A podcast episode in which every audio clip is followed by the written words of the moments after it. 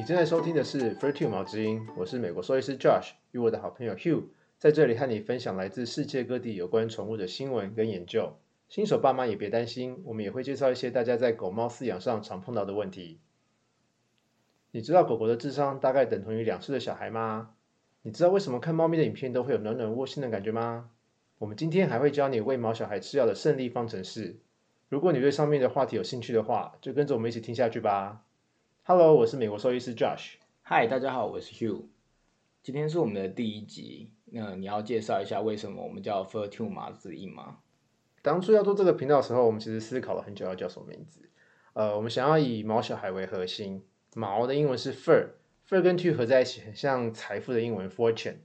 呃，我们希望这个频道能帮我们带来财富，当然也有请听毛小孩心声的含义在里面。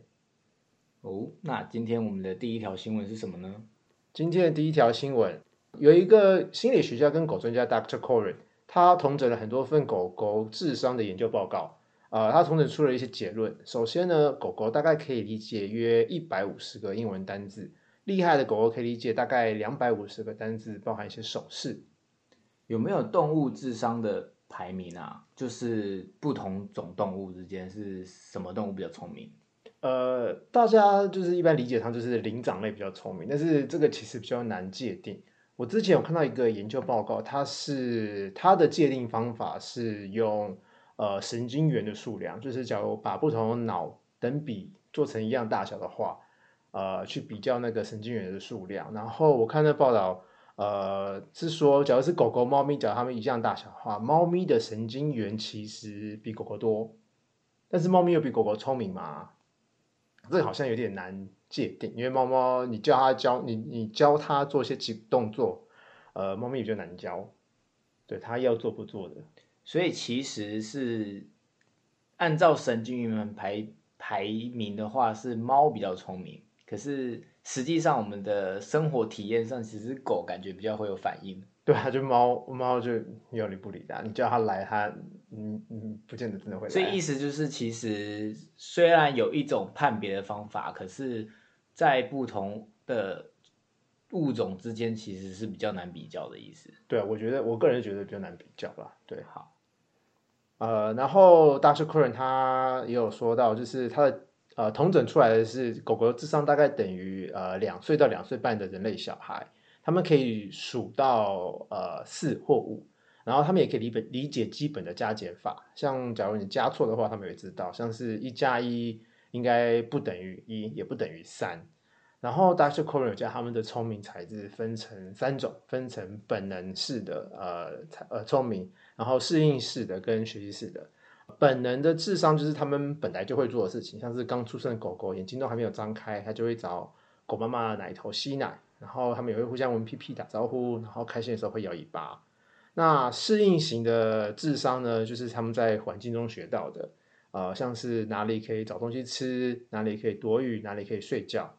而学习式的智商则是可以被教出来的，也是这次 Dr. Curran 同诊的重点。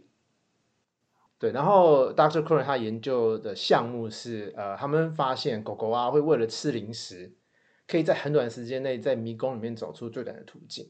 他们也会破解一些小机关跟开锁，更厉害的是，他们就是除了学习我们的手势跟语言之外，然后服从这些指令之外，他们也可以从我们的行为举止去发现一些秘密。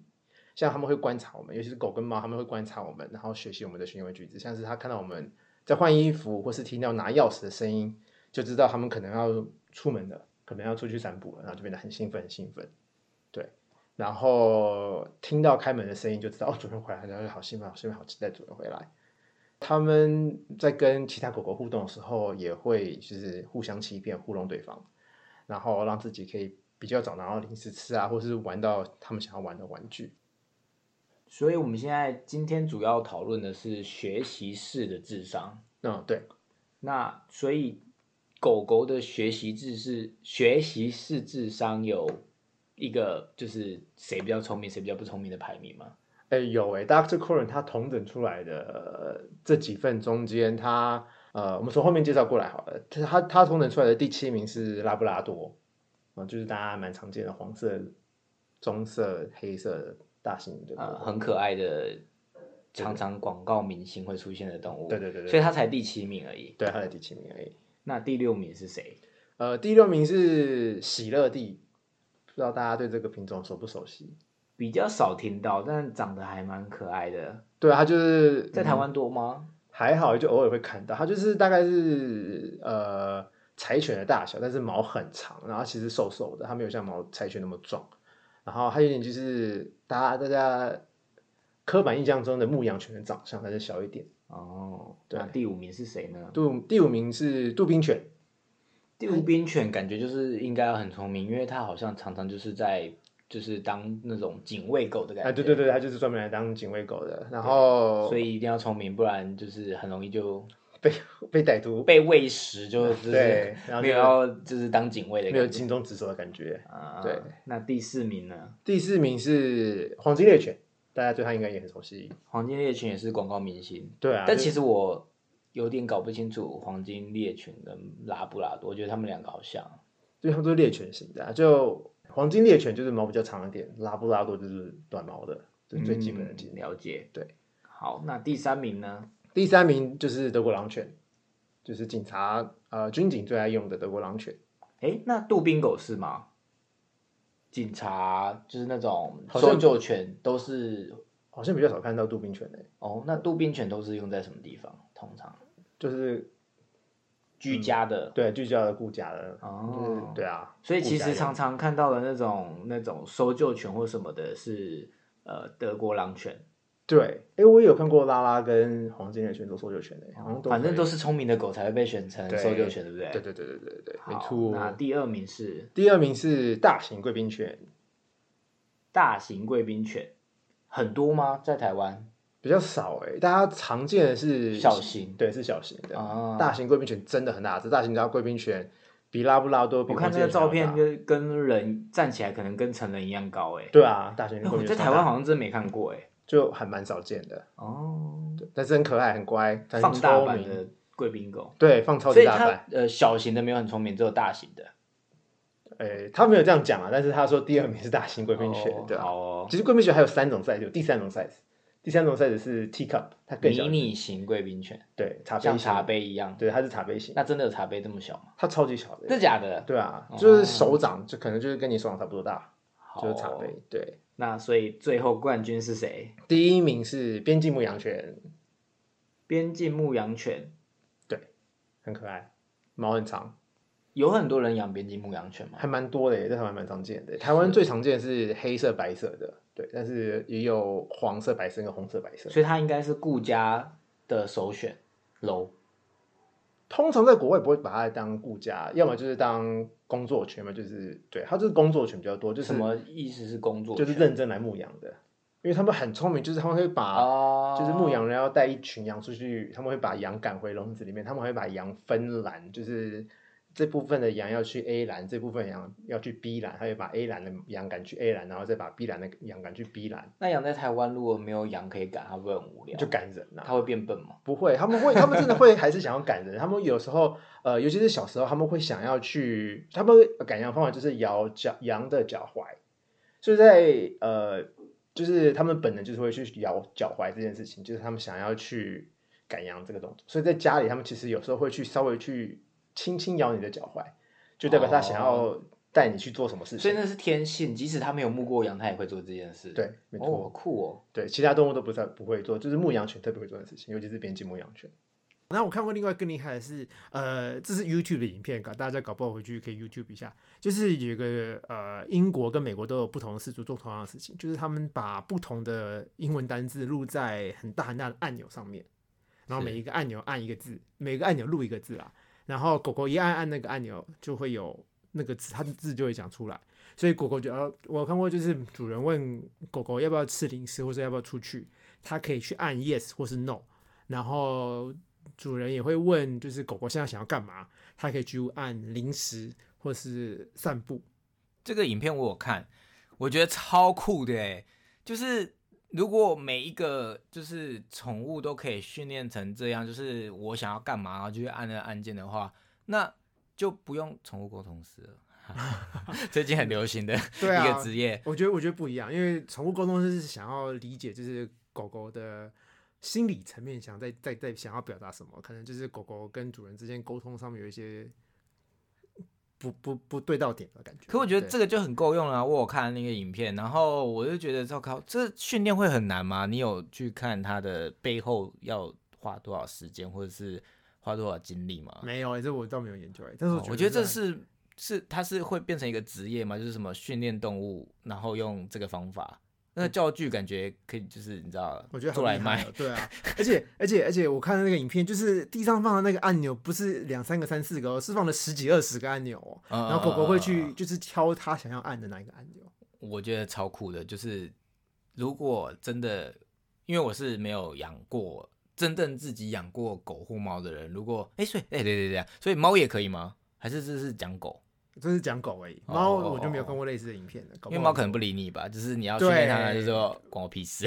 猫的重 就走掉点是猫的重点就是它爱理不理的，你要你要跟它玩，它没不见得要理你。哦，对，所以我刚刚还没讲完，就是如果我真的有真的未来养一只狗的话，我会希望它可以学会这个，然后我就可以知道它在想什么，就不用用猜的，就是呃是不是肚子饿啊？而且哦，我那个影片最让我觉得惊讶的是，它会按就是 ouch，就是、哦然后它主人就知道它哪边不舒服，然后就可以带它去看医生，这超好的啊，就是你就不会等到它病入膏肓了之后，然后才带它去看医生，然后就是会变得呃比较难医啊，或者是比较默契啊，或什么的。我觉得这个是应该每一只狗都要学会的技能，但我不知道是不是很难训练，就是了。如果有机会，大家可以试试看，然后看。然后我们会把那个影片放在我们的那个就是 podcast 介绍里面，大家就可以去看嘛。好啊，可以啊，大家去看一下。好，那我们来进第二则新闻吧。那今天第二则新闻是什么呢？诶，大家有没有看猫咪的影片的时候，觉得哦好开心哦，然后都有暖暖很窝心的感觉呢？呃，大家还记不记得 Grumpy Cat，就是不爽猫？它原名是 Tartar Sauce，它在几年前啊变得非常非常有名，风靡了全世界，它的迷音到处都有。迷音，迷音一般观众知道吗？就是呃，它现在就是一个呃，任何有趣的东西，就是呃，如果是影片啊或图片或文字，然后在呃网络上被大量的转载，我们就把它定义成迷音。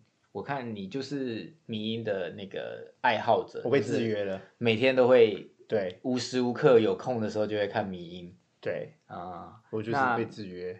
所以呃，这个不爽猫它在迷音上很红吗？对啊，它超级红的、然后我之前就是看一个研究，它就是说，呃，很多很多人在，他是他其实是呃做了七千多份的问卷，然后去访问，呃，请大家看猫咪的影片，然后普遍上面来说，呃，这些影片不只有趣好看，然后就是猫咪的影片，呃，它还可以增加我们的正向情绪，减少我们的负面情绪。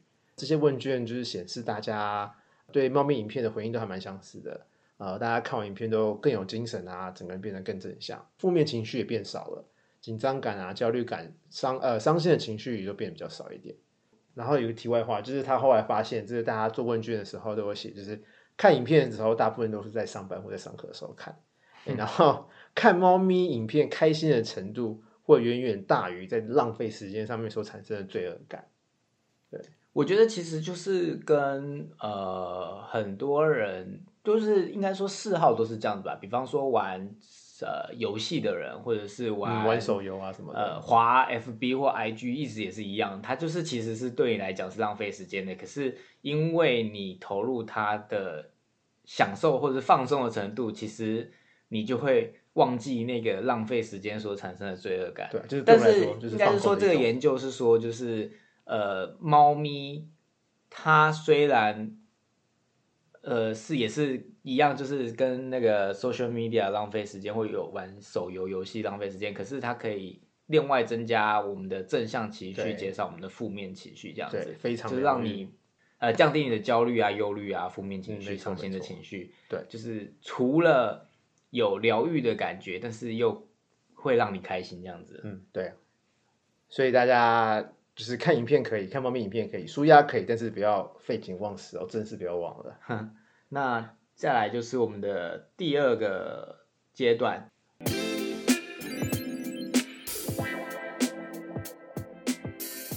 第二个阶段就是，呃，我们每一集呢都会提供一个问题，然后就是呃，你常常被问到，就是朋友常常问到的问题，那我们就在节目上呃为大家解说。我们今天的问题是什么呢？今天问题是如何喂药丸喂药的胜利方程式。好，那什么是喂药的胜利方程式呢？最重要是是大家的心理建设。其实，呃，每个兽医、每个护士、每个助理，他们大家都有自己的喂法。然后我提供我的方法让大家参考一下。然后最最最最最重要的地方，其实是在喂药的时候不能有害怕的心。呃，狗狗跟猫咪他们会感应主人的心情。如果你怕怕的、畏惧畏惧的话，他们可以会 sense 到，然后你的成功率就会低。所以你在做这件事之前，要先做好你自己的心理建设。我一定会成功，我一定会成功。就是你要比较强势的，对我的我的场要比较强，然后我要喂药，所以这个场是我的，不是他的，那你成功率就会高。好哦，所以你要先介绍猫吗？好，那我们先讲猫好了。呃，猫咪的喂药通常是喂药丸，猫咪喂药水比较难。啊，因为他们会吐一堆泡泡，吐一堆口水，把药水吐出来，所以我们今天就讲药丸的喂法。呃，首先我先假设大家是右撇子，因为我个人是右撇子，然后所以假如你是左撇子的话，就把我所有讲的方法左右手互换就可以了。对，首先你先把你的工具准备好，你先把药丸放放在喂药器里面，然后用针筒准备一到两 CC 的饮用水。呃，喂药器在一般兽医院或者是宠物用品用品店就可以买到了。所以你的工具准备好之后，把你猫咪也抓来。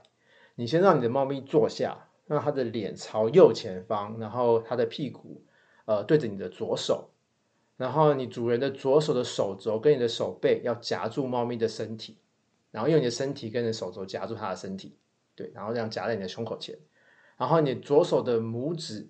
跟你的中指要放在猫咪的臼齿后方，要准备要撬开猫咪的嘴巴。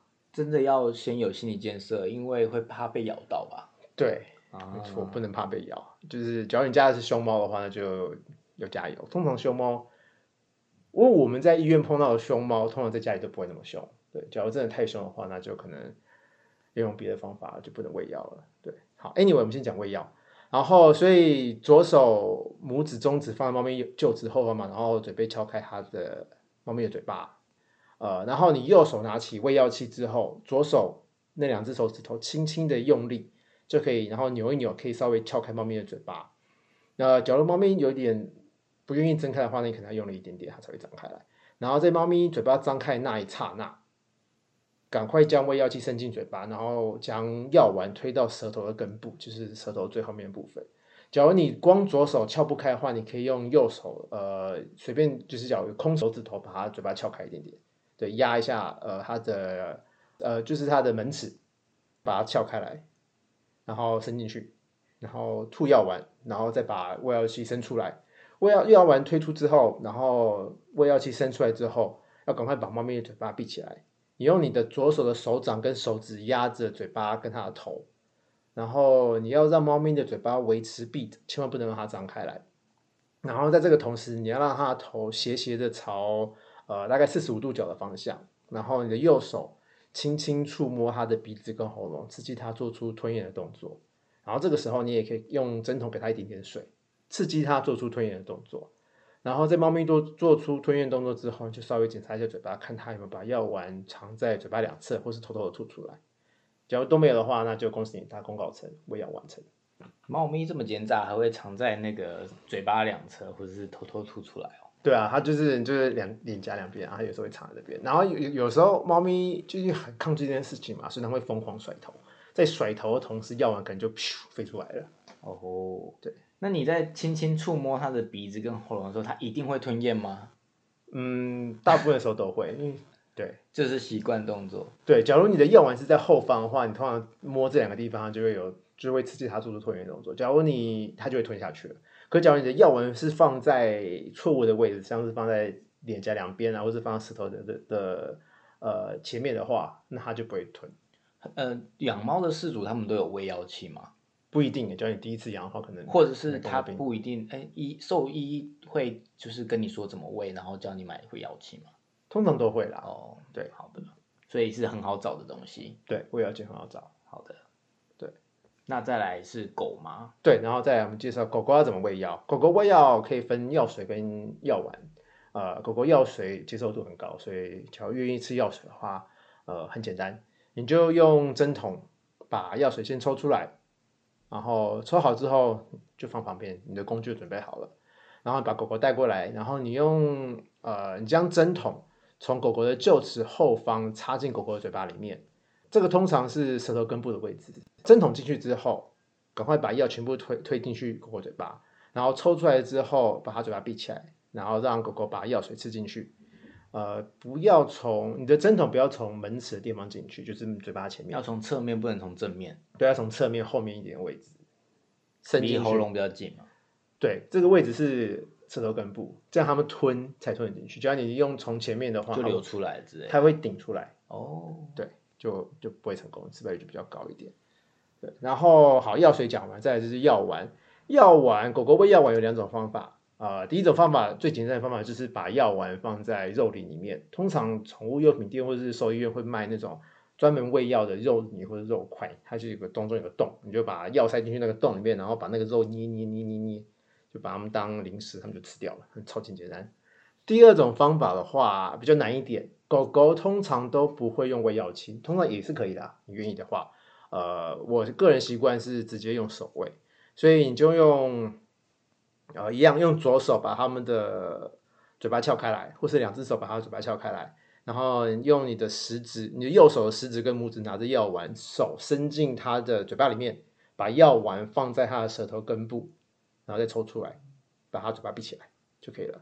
大型狗的话，你可能整只手要伸到嘴巴里面才放得到舌头根部，这也是需要心理建设哎。对啊，小型狗的话，手指进去嘴巴就可以了，不用整只手。对，这真的要心理建设。就是如果它就是咬住不放怎么办？不会啦，通常狗不会啦，就是就是你 相信这是一种就是那个让它不舒服的动作啊。对，就是很快，其实可以很快，就是你左手翘着它的嘴巴的后面嘛，就跟刚刚猫咪一样，就是左手的拇指跟中指放在它的臼齿后方，然后稍微翘开来，然后你的右手拇指跟食指拿着药丸嘛，你的中指。去压它的呃下面的门齿，稍微往下拉一下，嘴巴就开了。嗯，然后拉下去的那一刹那，你的左手稍微用力一点，它嘴巴就闭不起来。在那一刹那，手赶快伸进去，右手赶快伸进去放药丸，一放，然后赶快抽出来，然后把它嘴巴闭起来，用你的左手和左手跟右手合在一起，把它的嘴巴合在一起。是不是可以先练习啊？就是四组，是是可以练习啊，拿布偶吗？拿布偶练习，就你可以拿个布偶当当当，因为感觉还蛮复杂的耶。我在医院会拿，我之前上班的时候会在医院拿，我们有医院有准备玩偶，就是会用那是教主人怎么对喂药的时候用那个布偶来，对，就是展示怎么。对我会用那个玩偶先表现一下，先演一下怎么怎么抓，对，然后主人也可以用玩偶来练习，对。然后一切都没问题的时候，我才会拿动物来直接做给大家看。哦，对，然后在医院我也请主任录影，对，这样他们回去才可以复习。对啊，要不然其实步骤还蛮多的，怎么记得住？对啊，就是小便感很多。对，哦，然后嘴巴闭起来之后，一样要把他的头稍微朝上四十五度对角，四十五度角。对，然后你轻轻的触摸他的鼻子跟喉咙，刺激他做出吞咽的动作。然后跟猫咪一样，你可以给它一点点水，用针筒给一点点水到它的嘴巴里面，可以刺激吞咽。然后一样哦，要检查检查嘴巴侧面啊、前面啊，看有没有藏起来。狗狗也很会藏，所以要小心。而且狗狗空间更多，可以藏药的地方更多。对，然后当然，因为你手整个手要进狗狗嘴巴嘛，所以不建议。假如你家狗狗会凶、会咬人，或是你跟它不熟，不建议做这件事情。然后通常不管狗猫啦，要是家里有两个人的话，建议两个人一起作业，一个人负责保定，一个人负责喂药，才不会手忙脚乱。什么是保定？保定就是嗯，保护跟固定，保护动物保护你，然后固定一个动物，让它无法挣扎、无法挣脱。一般的饲主知道怎么做安全的保定吗？嗯，就是大部分都会抱狗啊，通常会抱狗就会保定，压制它，稍微要压制一点啊，对。我刚刚教大家的握法就是保定的方法，就是其实你刚刚的动作讲解就是保定的步骤了。没错，没错，了解。对，哦，所以当一个人把它 hold 住之后，另外一个人在迅雷不及掩耳的时候塞药，这样子成功几率会比较大的意思。对，没错，没错，没错。好的，那再来就是我们要进入今天的第三阶段。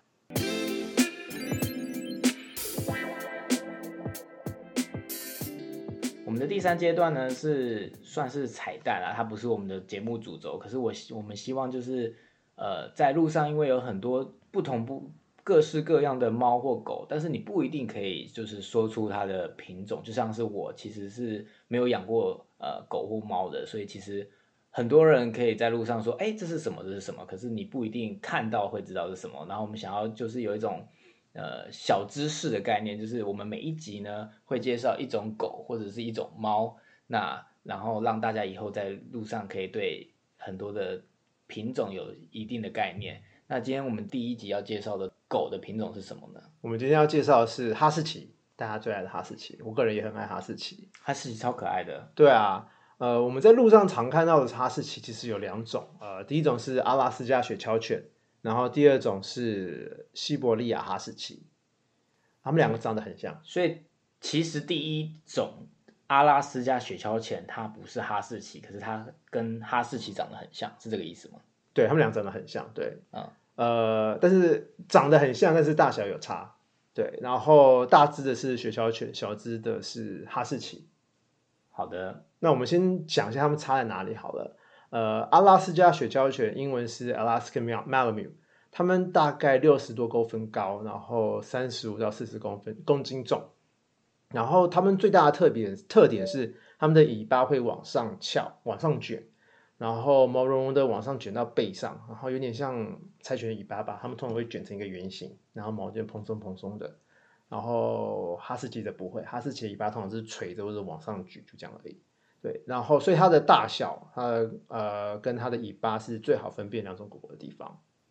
然后西伯利亚哈士奇，呃，Siberian Husky，它高度只有五十多公分高而已，然后它的体重大概是二十到二十五公斤重，呃，尾巴不会向上卷，然后大概都是垂着比较多。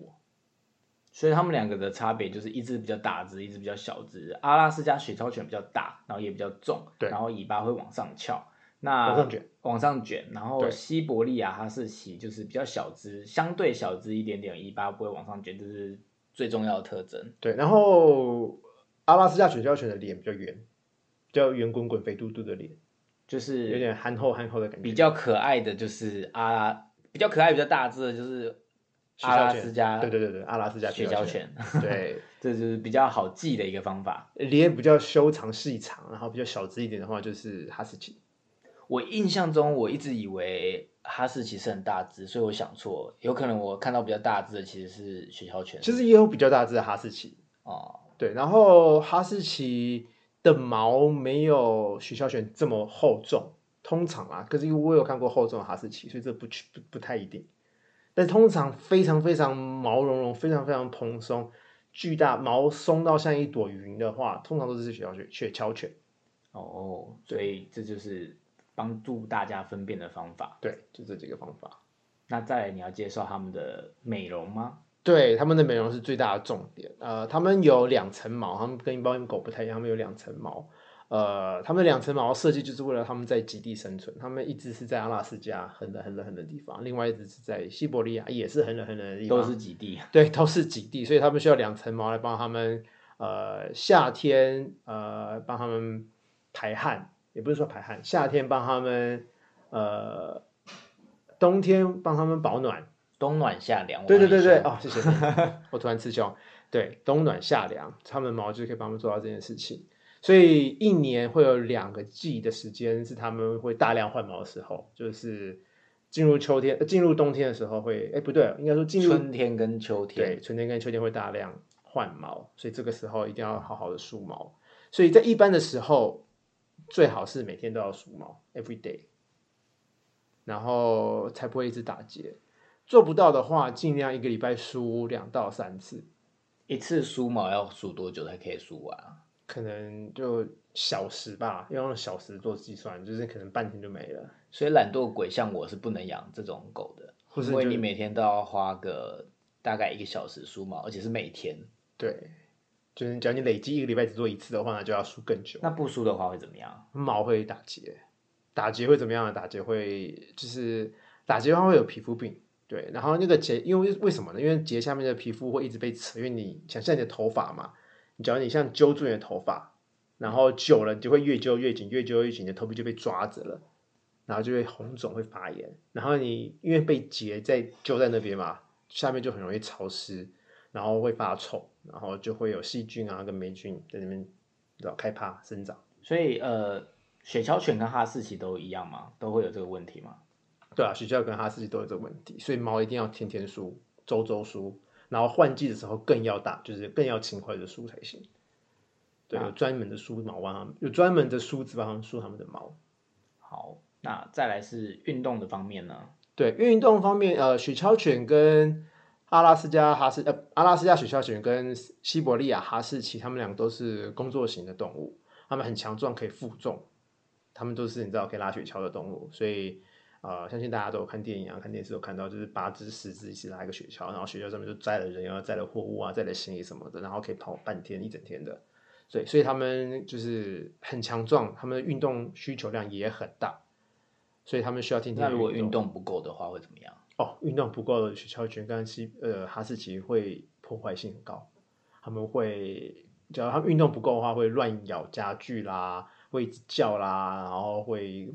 就是疯狂破坏家里的东西，所以一定要一定要天天带他们出去跑步啊，让他们运动，去消耗他们的体力才行。所以如果你家的哈士奇或雪橇犬有破坏家具的倾向，就代表你需要带它出去运动了。对，可能就是运动量不够。所以结论就是，呃，今天我们学到就是有关这两种狗的结论，就是一只比较小只，一只比较大只，然后一只尾巴会往上卷，一只不会，所以。比较大只会往上卷的，就是哈士奇。错，啊，就是雪橇犬。对，等下我再讲一次哦。比较大只尾巴会往上卷的是雪橇犬。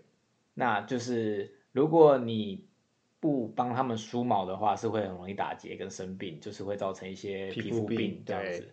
那如果你没有带他们出去运动，他们有可能破坏家具。所以结论就是，懒人不能养这两种狗。对，你就下的不要下的，就是懒人不适合养。你不能没有空，因为你必须要帮他梳毛跟带他出去运动。